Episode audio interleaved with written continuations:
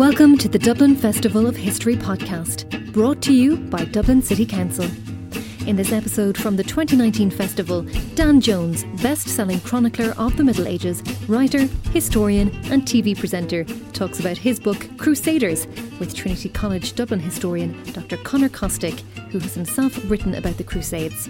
Recorded at Printworks Dublin Castle on 19th of October 2019.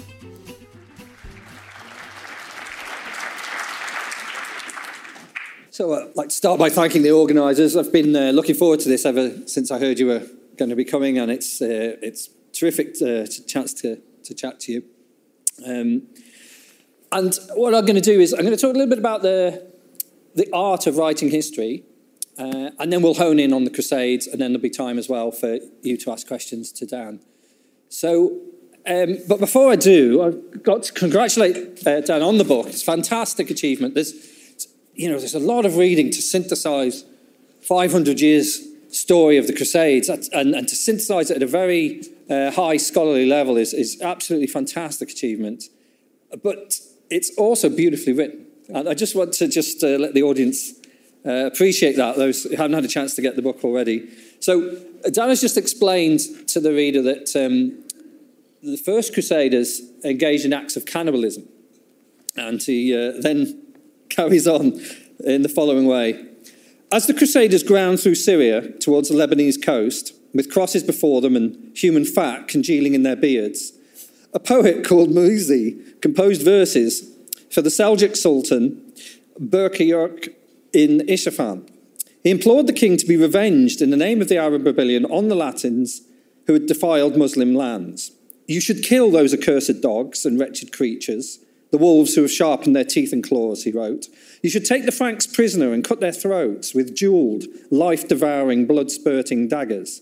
You should make polo balls of the Franks' heads in the street and polo sticks from their hands and feet. Yet the more that the accursed Franks stormed, slaughtered, tortured, massacred, enslaved, and ate their way through the Dar al-Islam, the further receded any realistic chance of playing ball games with their skulls. So it's really entertaining as well as scholarly. And that brings me to my first question. So one is writing history, and you're very aware that the formulations you're going to put in your book are contested. Did the Crusades actually, were they cannibals? That's not a given. There's a debate around it. Mm-hmm. So I find you get two types of history book. One where the author puts in lots of caveats and, qualifies everything. And the other way, where the author just grasps the nettle, says, right, I'm going to tell it this way, and does so. And I would say you're the latter kind, but perhaps you share with the audience the process of how do you cope with the ambiguity? Endnotes. I mean, that's as simple as you can put it. I find most history books incredibly dull. And I don't mean to be rude, but it's true. And as I've gone on over like the last 10 or 12 years of writing, I've become increasingly determined to write the sort of history book that I want to read, which is one that fuses the sort of narrative structures and techniques from historical fiction and screenwriting with the research methodology of history, so that you can read them so they read with, like, you have the story structures from fiction. And endnotes are your friend in that respect, because you put your workings in the back of the book. So every sentence where there is something contested, I hope I can stand by this in this book and every other one I've written, you'll be able to go trace this in the endnotes, and if it's particularly contested, there'll be a little sort of, we're not sure about this, but you'll be able to go and read the sources yourself, whether they're online or in libraries or whatever. And I think that's how I have to work, because the minute you start putting caveats in, that nice kind of narrative flow that you've just sort of demonstrated collapses, and the reader is lost and falls asleep or puts the book down. And I don't think, of course, that all historians should write like this. I think that that would not be the right way to write scholarly articles. But we, you know, my place in the sort of ecosystem of writing history is write books that ordinary people can read and enjoy and rely upon. And I think that there's a big part of the job as the writer is to say, trust me. Yeah. Now, you have to earn that trust, because if you know, that I could name what I won't, historians who are sloppy and give you the appearance of, you know, of doing the work, but they actually haven't. But, you know, you have to earn that trust and keep that trust. But once you've got the trust, your job is to make this stuff entertaining. And related to that is, I think, a belief that your audience is sophisticated.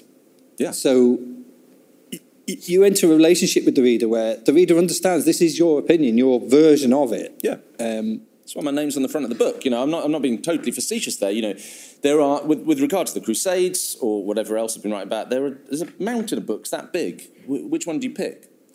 You pick the person you want to tell that story. Well, let's talk about that person then. Okay. Because absolutely everybody reading a source material reads it differently.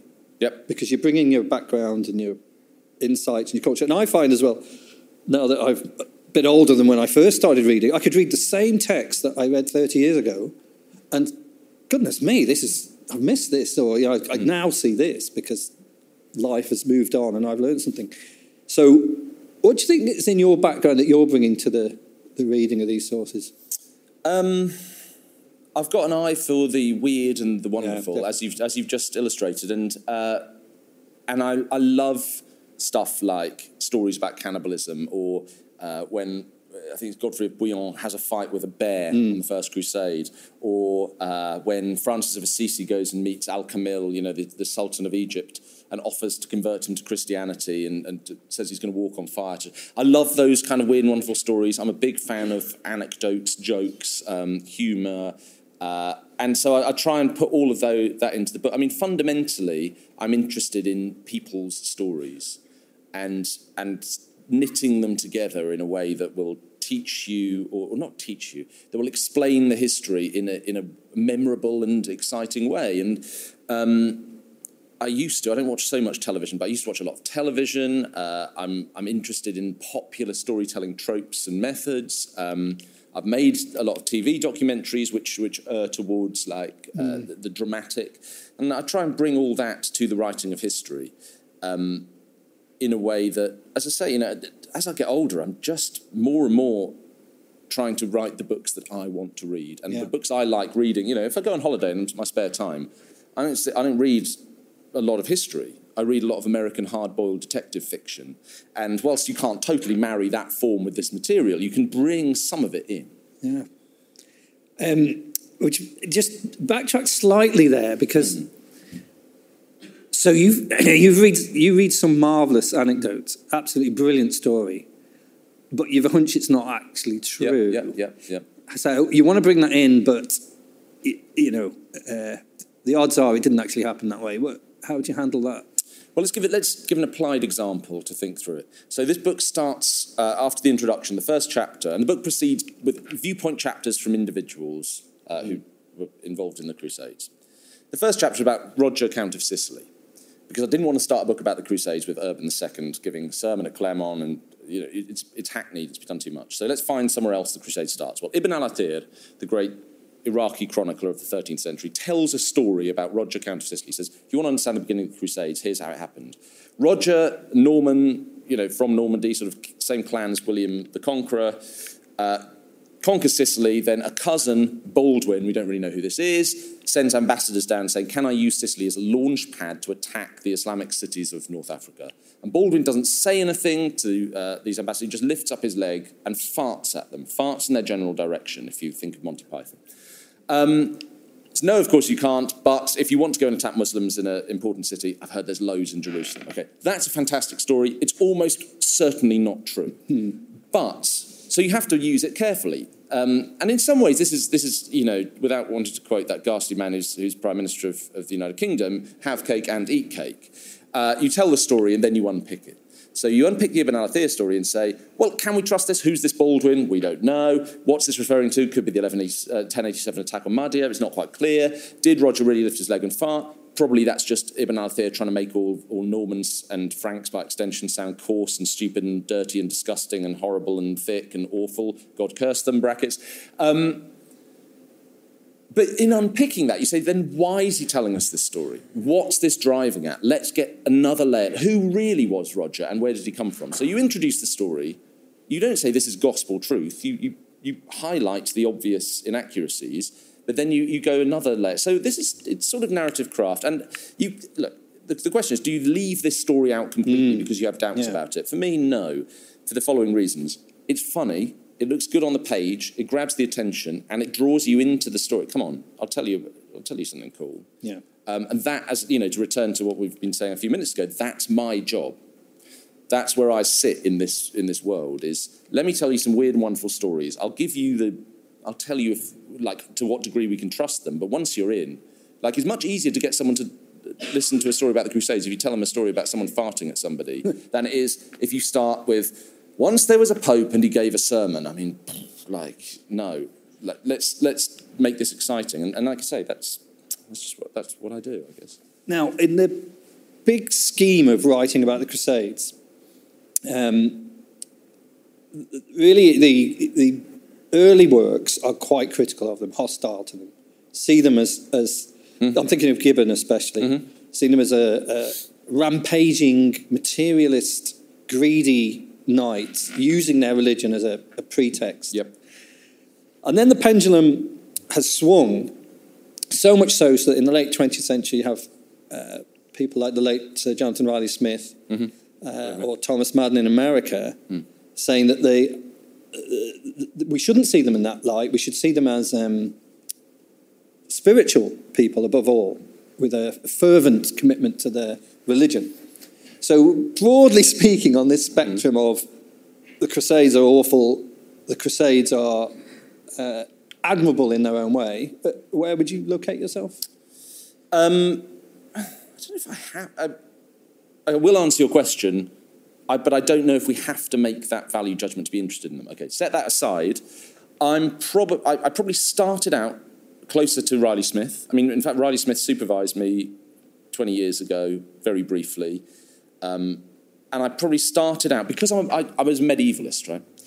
The thing about Runciman and Gibbon was that they were interested in the Roman Empire. And the Crusades spell the end of the Roman... They're like the death knell of the Roman Empire in Byzantium. Yeah. And so if you come from that direction, of course, this whole thing looks like iconoclasm and disaster. If you're a medievalist and you come from, like, the direction of the 13th and 14th century, and you start to... see how, well, actually, you know, although this was a sort of heinous series of vicious wars, there was some movement of ideas and it's sort of a civilizing effect through the back door of the Crusades. And, you know, people say, well, we've got better mathematics thanks to the Crusade, right? Then you tend to look more favourably upon them. I probably moved during the writing of this book from... the medievalist, well, this is a sort of interesting thing, regrettable, but with some, you know, advantages, to closer to the sort of Runciman and Gibbon model of what a colossal waste of life and time over something so stupid. And you know, you, particularly when you, and I can pinpoint exactly when that happened in the writing of that book, and that's when I got to the Fourth Crusade. So the Fourth Crusade... without, you know, telling the entire story, gets taken over by the Venetians who built the boats and turns into just a sort of plundering raid against Venetian targets, ending at Constantinople, when Constantinople, you know, the great Christian city of the Eastern Mediterranean, is burned half to the ground and plundered. And if you go to Venice today, you still see those brass horses in St. Mark's Basilica that were nicked from Constantinople during the Fourth Crusade. You get to that point and think, we're through the looking glass completely, and this was totally nuts. And maybe we'll come on to this next bit a bit more detail.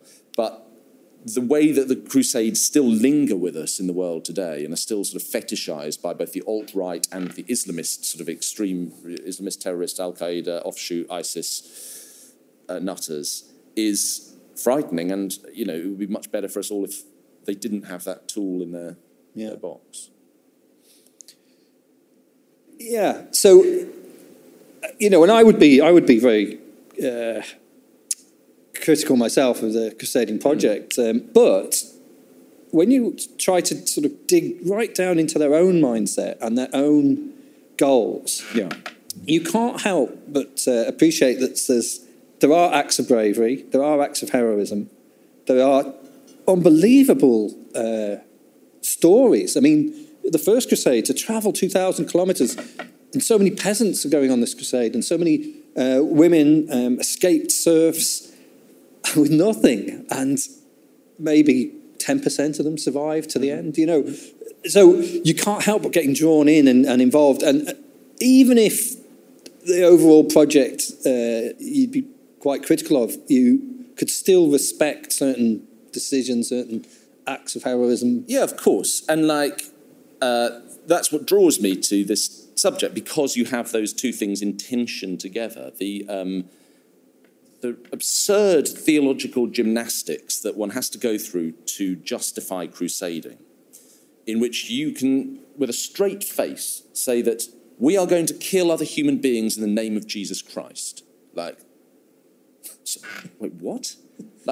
Is that not the last thing Jesus Christ wanted you to do? Is that the thing that he actually told you not to do? Anyway, so you can, the weirdness and the sort of madness of that, in tension with what you're describing, the incredible acts of individual sort of heroism or valour or just the sheer, or the bravery or the endurance. Those two things put together make for an exciting and an epic story, and that's what I go looking for in writing books. Is because if this was a story in which they were all doing a good thing and the good guys won, it's boring, right? You have to have these elements of I suppose dramatic kind of paradox and tension within the story in order to keep it interesting, in order to make it the sort of material that I want to write a book about. And did you find yourself becoming particularly sympathetic to anyone? Yeah, you fall in love with characters. Yeah. You fall in love with characters. Even, talking about the Fourth Crusade, Enrico Dandolo, the 90-year-old blind Doge of Venice who leads this crusade. Awful as what they do was. This is an amazing character. This is the sort of character that is like manna from heaven to a writer, that you have 90-year-old blind leader of this Mediterranean republic who's at the prow of the ship as they're kind of sailing towards Constantinople. That's just the reason that we've seen that depicted so many times in art is because it's an amazing scene, and it's something that you can't help but fall in love with. And I in fact that was sort of my goal through. The way this book, as I said, is constructed is through these viewpoint chapters where a single character carries you through the story. And so it was like a joy to go, right, let's cast this. Let's go find the characters I want to spend time with over the next 5,000 or 6,000 words. That's a very good example. It's a great part of the book. You really, really deliver that well. And on the other side, any of the Islamic princes... not just the princes. Ibn Hamdis, at the beginning of the story, I found this 24-year-old Sicilian Arab Muslim poet. So one of the tricks, when you write these viewpoint chapters where an individual takes you through the story, the handover is key. It's like running a relay race, okay? So that if possible, the characters should interlock in some way. So I wrote the first chapter about Sicily with Count Roger, kicking the Arabs out and looking like a sort of heroic character. And then I thought, right, now let's flip this on its head. And I start the second chapter with Ibn Hamdis, a young Sicilian Arab poet who suddenly has his homeland's engulfed in war, and he has to flee from the place he's grown up and lives his entire life in sorrowful regret at being exiled from his homeland, and the Muslims have been defeated in his homeland. And he goes to the Taifa kingdoms of Spain. And so he's a great vehicle to take you out of Sicily into the Taifa kingdoms of southern Spain and Al-Andalus and see the beginnings of the Reconquista. And you spend, his poetry still survives. He's quite a good poet. He's just a wonderfully sympathetic character. So I tried, in putting this book together, to concentrate on I hate this word, diversity of casting. And that means taking characters from all over the spectrum, not just the white French men with the big beards and the pointy swords, but the Sicilian Arab poets and the Greek princesses and the, Saladin's in there, of course, Greek Kurdish general who becomes Sultan of Syria and Egypt.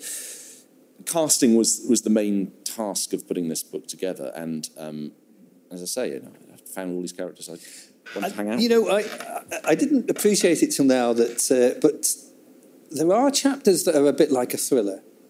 And I think perhaps especially the politics in Egypt, where there's a sort of there's a power vacuum developing. And I think you tell that extremely well, but perhaps you tell the audience a little bit about the... how important was the control of Egypt and the crisis that developed there?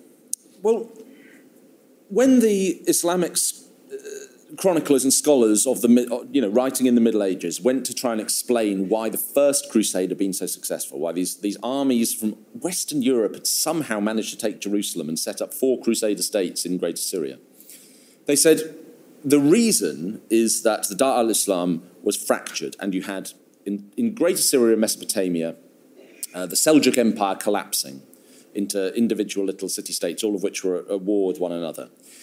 That's the Sunni world. In the Shiite world, in Egypt, you had the Fatimid Caliphate, which was rotten to the core. And so you had Egypt and Syria at odds, all the Syrian princes at odds, and a collapsing state within Egypt. So it's no wonder the Franks made their way in. The story of the 12th century thereafter is effectively of the Muslim world of the Near East, the Eastern Mediterranean, Syria and Egypt, and in modern terms Lebanon as well, getting their act together, first under Zengi, then under Nur al-Din, and finally under Saladin, who managed to unite under his own leadership Syria and Egypt to kick out the last of the Fatimid caliphs, the last Shiite, and turn Egypt Sunni, effectively, in its leadership as well as its population. And so that's an incredibly important... And all the Christian writers then say the reason the Crusader states from the end of the 12th century are starting to fail is because Egypt is under control of Sunni military leaders who align themselves with Syria. And now the Crusader states are surrounded. It becomes increasingly clear from the 12th century that if you want control of Jerusalem and the wider sort of world of what we now call Israel, Lebanon, Syria... You have to control Egypt. It's the richest bit. It's strategically incredibly important. You need to control coastal cities like Damietta and Alexandria, and you need to have the wealth of Cairo. And so there's this constant race to it. Now, when I first started looking at the Crusades, I couldn't really get my head around why are they so obsessed with Egypt? But of course, for lots of reasons, sectarian reasons, economic reasons, geopolitical reasons, controlling Egypt is the absolute key. And it... taking the wider view, the Romans, everyone's always known this. Romans knew it. Napoleon knew it. The British, Suez, the British knew it. Everyone knows how important Egypt is. The world doesn't change shape. That's what you got to remember. The world doesn't change shape. And it's no surprise that the Middle East tortures us today. We call it the Middle East or the Near East. And it tortured them in the Middle Ages, and it tortured them in Roman times. It's the shape, it's literally the physical shape of the world. Speaking of the shape of the world, you take the story... out to up as far as the Baltic, and again, that's we tend to think of Crusaders as in the Near East, in the deserts and so on, but we also see them in your book in the forests and the miserable cold climates of the north. Perhaps tell us a little bit about your the way you tell the story of the Baltic. Well, one of the things I wanted to achieve in this book was to show the not just diversity of people, but like the plurality of places that were affected by crusading. Because when we think crusading, obviously Jerusalem comes to the forefront of our mind. Maybe the Reconquista in Spain and Portugal, as we now call them, but actually, particularly from the beginning of the 13th century, you start to see crusading all over the place. And one of the third great arena of crusading after the Near East and Spain and Portugal is the Baltic, what we now call Poland, northeastern Poland, Lithuania, Latvia, Estonia. It goes back to the Second Crusade. The Second Crusade in the 1140s was a response on behalf of the princes and kings of Western Europe to the fall of the county of Edessa in modern Syria, towards Mesopotamia. And they tried to literally follow in the footsteps of the First Crusaders 2 generations previously. Now, at that time, in the 1140s, there were some German nobles in Saxony who looked around and said, I mean, do we really have to go to Jerusalem to fight the enemies of Christ? Because just over that river over there, there are lots of people who don't believe in Christ. These are pagan tribes of the Baltic. Couldn't we just, kill them and take all their land? And wouldn't that be the same thing? And so they appealed to Bernard of Clairvaux, the great sort of fixer of the time, the man who'd written the rule of the Templars, the friend of kings, the sponsor of Pope Eugene III. Bernard of Clairvaux, very plastic and nimble mind, says, yeah, sure, why not? Let's expand the Christian world up there. You could, and he petitioned Pope Eugene III, can you grant remission of sins, this is the spiritual calculus of crusading, can you grant remission of sins and crusader privileges to Saxon nobles who want to just attack their neighbours? And Pope Eugene, yep, tick, fine. And so from that point on, that's the Wendish Crusade. So from the Wendish Crusade of the 1140s, then there's a bit of hiatus, but under Pope Innocent III, at the turn of the 12th to 13th century, bang, you've got crusading all over the place. The Teutonic Knights are set up outside the siege of Acre in 1191, very quickly take up residence effectively in the Baltic. And there's a perpetual crusade there. What is it actually all about? It's just about expanding the territory under control of German and Germanic lords and setting up new Christian bishoprics there. It's about this incredibly wealthy area, which is so rich in farmland and in furs and in all the good stuff you want to trade and has, waterways and forests to chop down wood. I mean, that's what it's about. It's about either killing or... St. Bernard used the phrase, what should we do with these pagans?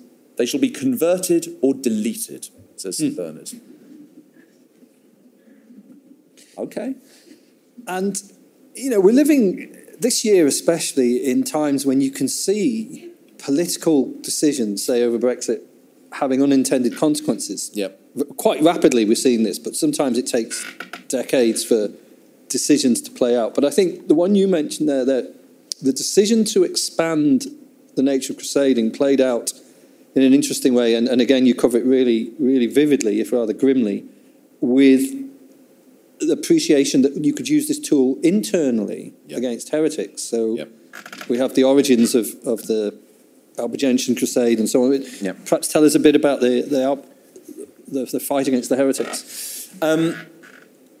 The papacy of Pope Innocent III, which is coterminous, I suppose, with the reign of King John in England. I mean, it's the turn of the 12th into the 13th century, is a critical time in crusading.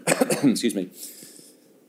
Innocent sees the crusade not just as a sort of tool to attack predominantly Muslims, but as a tool to attack any enemy of the papacy, perceived or real.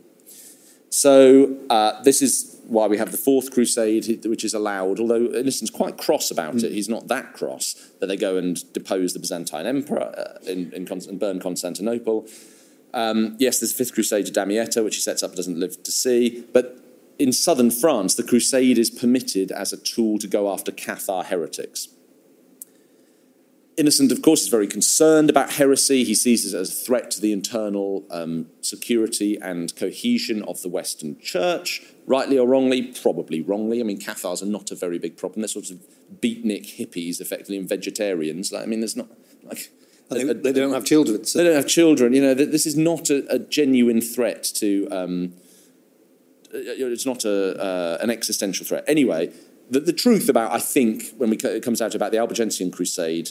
a brutal, violent campaign of destruction led by Simon de Montfort the Elder against supposedly Cathar towns. It's really a sort of backdoor sponsorship of the Kingdom of France and the kings of France securing once and for all their political control over the French South. It's a way to attack lords of dubious loyalty to the French crown in the south of France that's given papal sponsorship. So it is a sort of, it's a crusade, but not in the way they say it's a crusade. It's about shoring up the power of kings only it's happening in the south of France instead of the eastern Mediterranean, or over the Pyrenees in Spain and Portugal. And it's quite disgraceful, I think. Yeah. The more, you know, I think, I sort of came to the Albigensian Crusade sort of like, well, this must have been a very dangerous thing, having all these heretics about, and came out of it like, this was a total disgrace. Yeah, brutal, horrible, inexcusable, one-sided massacre of just harmless people, conducted in the under papal authority. And from that point on, really, the wheels start coming off crusading, because then it's like open season, and you get to the stage where you've got crusades being preached against the Holy Roman Emperor. I mean, there's a crusade preached against Frederick II Hohenstaufen, the Holy Roman Emperor, who cut a deal to get Jerusalem back to the Christian side, and ends up having a crusade. Today we give him the Nobel Peace Prize. I'm sorry, he arranged power sharing in the Middle East, peaceful power sharing without a war. You'd give the guy a Nobel Prize. No, he's excommunicated 4 times and has a crusade and dies with a crusade preached against him. This is nuts. Yeah. It's nuts. Yep. And I got quite animated by the 13th century in a way that's possibly surprising.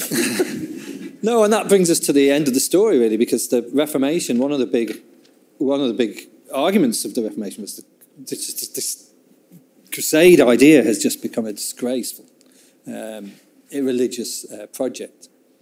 So that's a rather neat point at which I could turn to you and invite you to take the opportunity to ask Dan questions while we have him. So you'd like to gather your thoughts. We have a couple of microphones that are going to be circulated. There is a hand there. Can I? Oh, I should have alerted our microphone team a little bit earlier. Perhaps you could project. Oh no, here we go. Yeah, here comes the mic. So we had someone. Would you mind? Yeah. Can you see the gentleman there with like a microphone?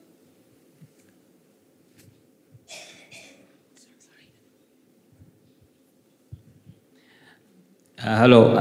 Could it be argued that the first crusade was the only crusade that was moral, in the sense that it had a specific purpose to help the Greeks against the Turks and get back Jerusalem? It could be argued, but I don't think very effectively, whichever way you came at it, because in a sense, the First Crusade is about... there's a clearly defined purpose for the First Crusade, but there's a clearly defined purpose for the Second Crusade, which is we're going to do exactly the same thing, and we're going to take back Edessa, which has fallen to the perfidious Turks. And there's a clearly defined... moral purpose to the Fifth Crusade, or or the Third Crusade, which is Jerusalem's been lost to the to the Saracens. So I do see your point, which is that everything after the First Crusade is sort of like historical reenactment in a way, particularly the Second Crusade, where it's literally let's follow in the footsteps of our fathers, and that becomes almost more important than the end goal, which is. With the Second Crusade, the idea seems to be things are in a bad way. We ought to go and do something godly, which is, harks back 2 generations. 2 generations is always a good time to hark back to, because it's just about in living memory, and it always seems like things were better 2 generations ago, whether they were or were not. So the Second Crusade is it's like historical reenactment. It's like the Rolling Stones still being a band and pretending it's the 1970s. Do you know what I mean? But I think we can't be too cynical in looking back at this period and say that that people were doing this for quote unquote the wrong reasons, because in every point of crusading, even though if our judgment as historians is this was disgraceful and terrible. There were people participating who genuinely believed they were doing it for godly and pure reasons. Just in the same way, if we want to utter the B word, I have arch-Brexiter friends who genuinely think they're doing the right thing. They're confused and wrong. However, that doesn't make them bad people. It just makes them confused and wrong people, and we shouldn't shun them although maybe they should just be sort of... Right, we'll intercept that sentence and invite another question. Yeah, there's a gentleman there. Yeah.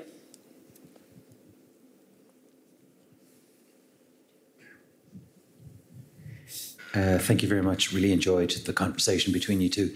But I just wonder if what you've just said about Brexit... Oh, no. Why did I say it? No, but doesn't it show that you are kind of like... you know, you're engagé. You've got a... are you a dispassionate historian? You know, in the sense that you are convinced that you're correct about Brexit and you're perfectly entitled to think that way. I mean, but are you bringing that attitude to the history of the Crusades? Am I bringing a sort of snowflake Remainer attitude to the history of the Crusades? I probably, look, this is, you know, you argue about this in history from the age, when you're studying it, from the age of 16 or 17 onwards. Can you be an objective historian who totally jettisons their own prejudices and wrong opinions and biases and quirks and foibles and stupidities and, you know, and so on and so forth? I could use any number of adjectives. No. You cannot be an objective, because history is not an objective science. It is not physics. And even in physics, as we know from quantum theory, you cannot be an objective observer. It's called the observer effect. And so I don't think there's massive merit in pretend... No, the one thing you mustn't do is pretend. The one thing I mustn't do is say, I, the great historian, am totally objective and everything I say is gospel truth. No. I am called Dan Jones, and you can easily learn about my prejudices by just talking to me for like 5 minutes. My name is in capital letters on the front of the book, and as we said at the beginning, this is my take on the story. And I think, to quote the great Stephen Bochco, now dead, you know, who created NYPD Blue and LA Law, the great screenwriter, the title of his autobiography was Truth is a Total Defense. And so long as you're honest about who you are and where you're coming from, I don't think you're pulling the wool over anyone's eyes, and I don't think it makes you a bad historian. It makes you a historian that some people wouldn't want to read, and that's your prerogative. You don't like my... What is it Shirley Jackson said? You don't like my peaches, don't shake my tree? Something like that. Yeah. You touched on the enduring popularity of the Crusades with the far right. I was wondering if you had anything more to say on any responsibility that we have as historians on the one hand, and also any methods. I mean, what should we do about this and what can we do about this? So, Dan, I'll just... Yeah, sure. Yeah, just jump in there because, I mean, I want to hear from you on this as well, but... So I was involved in a discussion because you'll be aware after Christchurch, the massacre, the perpetrator evoked Charlemagne, evoked the Crusades, and they had a rugby club in Christchurch called Crusaders. And before the matches, they would have these like faux jousts and very, you know, bought into all the Crusading iconography. They're having to reconsider that, and they're having a big debate. They've done it now. They've decided, so there's some debate in Christchurch about whether to continue to call... We shouldn't talk about rugby, they'll all leave. Whether to to continue calling the Crusaders Crusaders. And they settled this week that they're going to continue to be called Crusaders, but they're not going to have the image of a Crusader with a sword anymore. And that... I think we have to say that in Christchurch, it's their prerogative, it's their town, it's their massacre. By which I mean, this is a very sensitive subject that's for the people of Christchurch to decide, I think, and they've done so. I mean, and I don't recommend you do. If you read the manifesto, that the perpetrator, the case is still at law, but the person being tried is Brenton Tarrant. He daubed, you know. Acre 1191, you know, he called one of his assault rifles Turk Eater. He, like many, many, many other far-right terrorists, call it by the name, was obsessed with the Crusades. Equally, I was in Sri Lanka on Easter Sunday this year, riding in a tuk-tuk near Gaul to go and get some beer, and the tuk-tuk driver turns around and says, have you heard what's happened in Colombo? No. Churches are blown up by suicide bombers. Hotels are blown up by suicide bombers. Bitsko, I was supposed to be in one of those hotels, was blown up 24 hours later. Had it been 24 hours, you know, you'd be sitting talking to an empty chair. My little girls would be dead. And the perpetrators, the ISIS-aligned perpetrators of the attacks in Sri Lanka, of course, what are their when they took credit for it, they said, we have successfully attacked, ho, ho, ho, citizens of the Crusader Coalition, that's all of us, by the way, celebrating their infidel holiday. And so this is a long way of saying, yeah, you're on the both sides, the alt-right and Islamist terrorists, obsessed by the Crusades. It's clear to see why, because it looks like a binary thing, if you don't study it very hard, that it's just Islam and the West at odds forever. George W. Bush did us no favours on the 16th of September 2001. This crusade, this war against terrorism is going to take a while. I mean, you couldn't distill the message for Al-Qaeda at the time better. You know, he misspoke, okay, but like this is the entire crux of Al-Qaeda propaganda from 1998 onwards. What should we do about this? The only thing I can't think you can do is buy my book, to continue, like, talk about what actually happened during the Crusades. What happened during the Crusades was absolutely not that it was a simple case of world against world. And you know, what also happened during the Crusades was a bloody nightmare for nearly half a millennium that we should not and do not want to repeat. The counter-argument to that is, I don't think that alt-right, the people who read the Daily Stormer and see, you know, a Templar Knight and Deus Vult as the masthead, or people who read Dabiq and are well into blowing themselves up on public transport networks, are going to listen. But that doesn't mean we shouldn't try. It's a wishy-washy argument, isn't it? I know it's still very valid. You know, I don't think our job is to persuade them, but we're part of a culture that we influence, and there's a ripple effect. And if our ripples can eventually take away this image of the Crusader from the alt-right, that would be fantastic. And, you know, it might not influence the person with the gun, but it might influence the person designing a game based on the Crusades to actually have sympathetic Islamic characters, or yeah, you know, you're right. Ballad. Conor, you're a more hopeful person than I am, actually, and you're right to be, and I'm glad that you're here to temper my increasing pessimism. Thanks, we haven't. Yeah. Thanks very much for the talk. I really enjoyed it. Do you find it's possible, given that you know conflict still exists in these parts of the world, to read or write about the Crusades without modern concepts like genocide, humanitarian intervention, war crimes, etc.? Do you think it's possible to without being influenced by it? I mean, no, for reasons that I ranted about a minute ago. That you, of course, it's very hard to shed your prejudices. How do you write about Richard the Lionheart massacring like 2,500 people on the plain outside Acre without saying, I think that was not a good thing? Like, you just say, well, today we would call that a war crime. You have to be clear, as I think I am in the book, if I ever use that sort of anachronistic language of saying, today we would say this.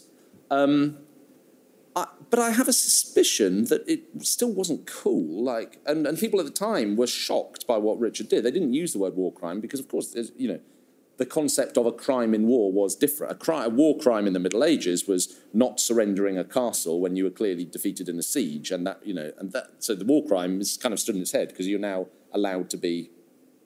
It's permissible for the besieging army to massacre the people inside, but equally, again, I don't feel a responsibility to jettison all modern moral judgment, because why are we reading about this stuff if not specifically for that interaction between ourselves today and people in the past, and to think about what this can tell us, how it feeds into our view of the own world. You know, I think as historians, over my lifetime, we become very obsessed with apologising for what we think, or apologising for having any modern sensibilities or preconceptions in a way that's unhelpful, because you can never, like, you end up not saying anything and being afraid to speak. And as the older I get, the more I think, well, why are we doing this? You know, it's perfectly plain who we are and what we're like. And I think it's totally legitimate to write about history. And as I say, again, truth is total defense. As long as you're honest about who you are and what you're saying, it's fine. It's fine. And I think we shouldn't shy away from looking at the Third Crusade and saying, you know what, today that would be totally out of order. In the 1190s, it was quite out of order. Go figure. Thanks. I actually have someone towards the back, and then yourself, and then to the right. So we'll go with the back first, and we might have to end it at those three, so hopefully you won't be too disappointed if you have a question. This might be a change of tack, but I'm just curious to know, and thank you for the lecture, it's been wonderful. How, with this kind of forceful intercultural mingling, how it influenced Europe, because I think of like the Grail legends, Parseval, how you end up with these stories of Crusader knights going there, bringing back things, or marrying an Arabic princess, these kind of things. And I just find that there was hope even then for things to start mixing in a positive way. Yeah, and I think the story... Okay, so the story that one tends to tell of the Crusades, because it's dramatic, is the story of conflict. Actually, the history of these 400 years of people living in the Near East, or in Spain and Portugal, as we call them now, or in the Baltic, is equally, if not more, a story about cooperation, trade, and pragmatic intermingling of cultures. That's not very exciting... material for a narrative history, but I do try and feed it in and demonstrate. Here's a good applied example. Templars, we tend to think of as the sort of, you know, the stormtroopers, the shock troops of the Crusaders side. And yet, how do we square that with Usaba ibn Munki telling this story of how, you know, he's a great sort of traveller around the Near East, a Muslim, evidently, when he says, well, Templars are my mates. When I go to Jerusalem and they've made Al-Aqsa Mosque their headquarters, they're good enough to clear out one of their chapels for me to pray to Mecca when I'm there. And in fact, he tells the story of some young Templar knights fresh in from Western Europe who try and kick him out while he's praying, and the older, wiser heads who've been around in the Crusader Near East for a while restrain their fellow Templars and say, shut up, sit down, this guy's our friend, let him pray to Mecca, we can happily coexist. You know, we could talk for an hour about Frederick Hohenstaufen and Al-Kamil, you know, the great Holy Roman Emperor, Arab-speaking, Sicilian-born, great sort of friend by correspondent of Al-Kamil, Saladin's nephew, Sultan of Egypt, with whom he brokers this great deal to get Jerusalem back into Christian hands. So the story is as much about cooperation and intermingling of cultures, exchange of ideas, exchange of knowledge, as it is about conflict. But of course, you know, I accept that people want to read about heads being used as polo balls rather than people sort of shaking hands and I think praying. That Kingdom of Heaven grappled with this. Yeah. And Kingdom of Heaven came in for a lot of criticism by historians for anachronisms. But I've actually used it in class, and I think that the spirit of it is interesting and is connected to some of what the sources are saying. So it grapples with the need to have high adventure and, you know, trebuchets flinging rocks with an attempt to say, look, the picture is people on the ground performing agriculture cooperated. Yeah. And... Kingdom of Heaven, Ridley Scott actually tried... And I think that counts for a lot in Hollywood. I worked on a show about Templars called Nightfall, which started with great intentions. The creators wanted to do, you know, let's get as close to reality as possible and then have some fantasy about the Holy Grail in there. Okay, that's kind of Hollywood. Sold it to the History Channel. History Channel imposed a head of a writer's room on them to guide the writing, and I apologise for the language, whose watchword, which he used to use to me, the historical consultant, a lot, was, I don't give a fuck about history. Right. So I'd go into the writer's room and he'd say things like, hey, how like possible is it that there was a female Muslim assassin living in Paris in the 14th century? I'd go, well, I don't think we have one documented, actually. And he'd say, no, no, no, that's not what I'm asking you. Is it possible? I'm like, well, all things are possible. And then he'd say, right, out the room. Yeah, that's all I needed to know. And so you ended up like, you know, I watched this thing back, and it was like, at one point, they were looking for the Holy Grail, which is obviously like a cup in a box that people have been hiding. And eventually they kind of find it hidden in an orange tree in a monastery in the south of France. I'm like, wait, what? What? And you've got Gina McKee coming on as the keeper of an orange. I did it in the orange tree. And I'm like, give me Kingdom of Heaven every day. Yeah, like, because this is totally stupid. So Hollywood doesn't care about history. It doesn't. It cares about story. And, like, it has a totally, like, reductive approach to sort of, or, you know, a lot of studio execs have a totally reductive approach to storytelling that is driven by what they think their audience can respond to. They don't give a fuck about history. And so whenever you see something that gets it, like, 35% right, that's taken a battle to get you to that stage. So let's not be harsh on Kingdom of Heaven. Good. Yeah, I share that view. Yeah, thanks. Thank you so much, Dan. I'm Connor. I have a question more for research and methodology in your projects going forward, because you started with England with the Peasants' Rebellion, and then moved into the monarchy, and then into the Templars, and then bigger picture into Crusade. Yeah. So with your next project, do you think that you're going to go back to something smaller, or are you going to keep expanding? No, I'm like the end stage of the sun dying, like expanding and burning everything in my path. No, I'm getting bigger. I'm going to do one more history book.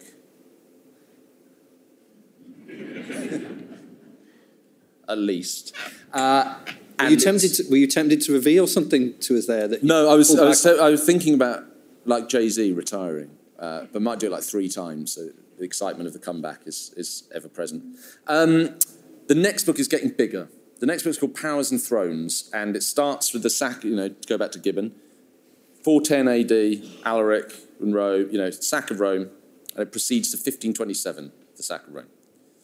And it's sort of a big block history of the, it's like the Middle Ages, but how did these succeeding powers who dominated the West over the course of these 1,000 years do it? And what did they share? What were their similarities? So it's big history.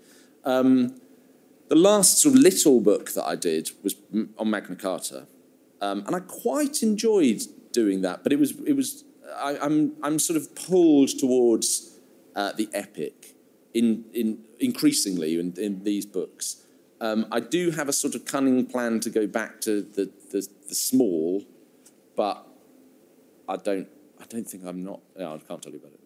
But it'll come through in a different way. Thanks. And our last question, then, the gentleman. Hi. To what extent are we able to have an idea of how the demographics or the climate affected the economy and how that affected the events? Whether it's the effect of heat on troops, or if you have lots of young men and not enough work for them to do, that it makes it easier to send them off somewhere. To what extent does that affect the story? Those harder economic things affect the story as well, or how much are we able to guess at? Well, weirdly, and I'm not like trying to evade the question, I think Conor's actually better placed, given that this is your area of research. Say something, and then I might say something. Yeah, so I asked myself that question. That's I think it's an interesting question. And the way I tackled it was to chart what we knew about patterns of outbreaks of famine, plague, against outbreaks of crusading. And lo and behold, it's a really strong correlation. So just before the First Crusade, there was a huge outbreak of ergotism, giving people visions as well as killing them. Just before the Second Crusade, there was terrible famine.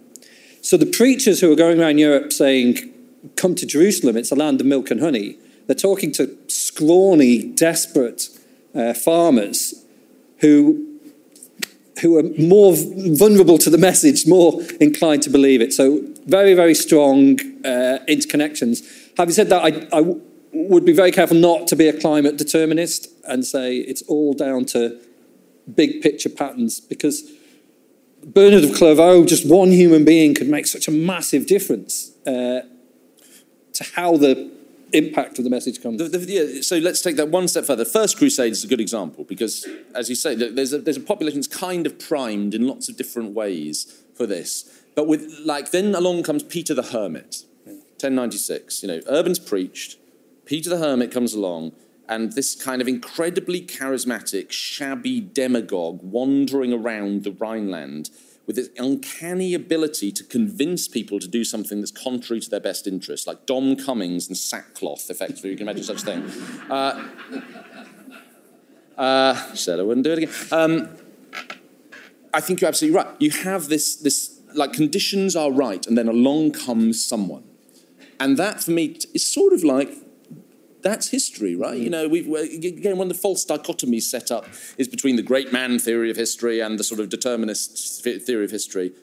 Obviously, these two things play together. You know, you have, things are just like kind of brewing, and then along comes someone.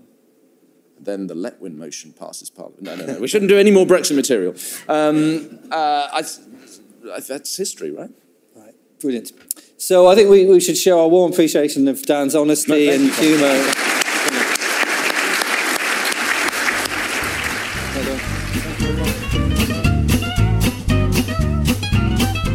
Thank you for listening to this podcast from the Dublin Festival of History, brought to you by Dublin City Council. You can find out more about the festival on dublinfestivalofhistory.ie and by following us on Twitter, where we're at HistFest.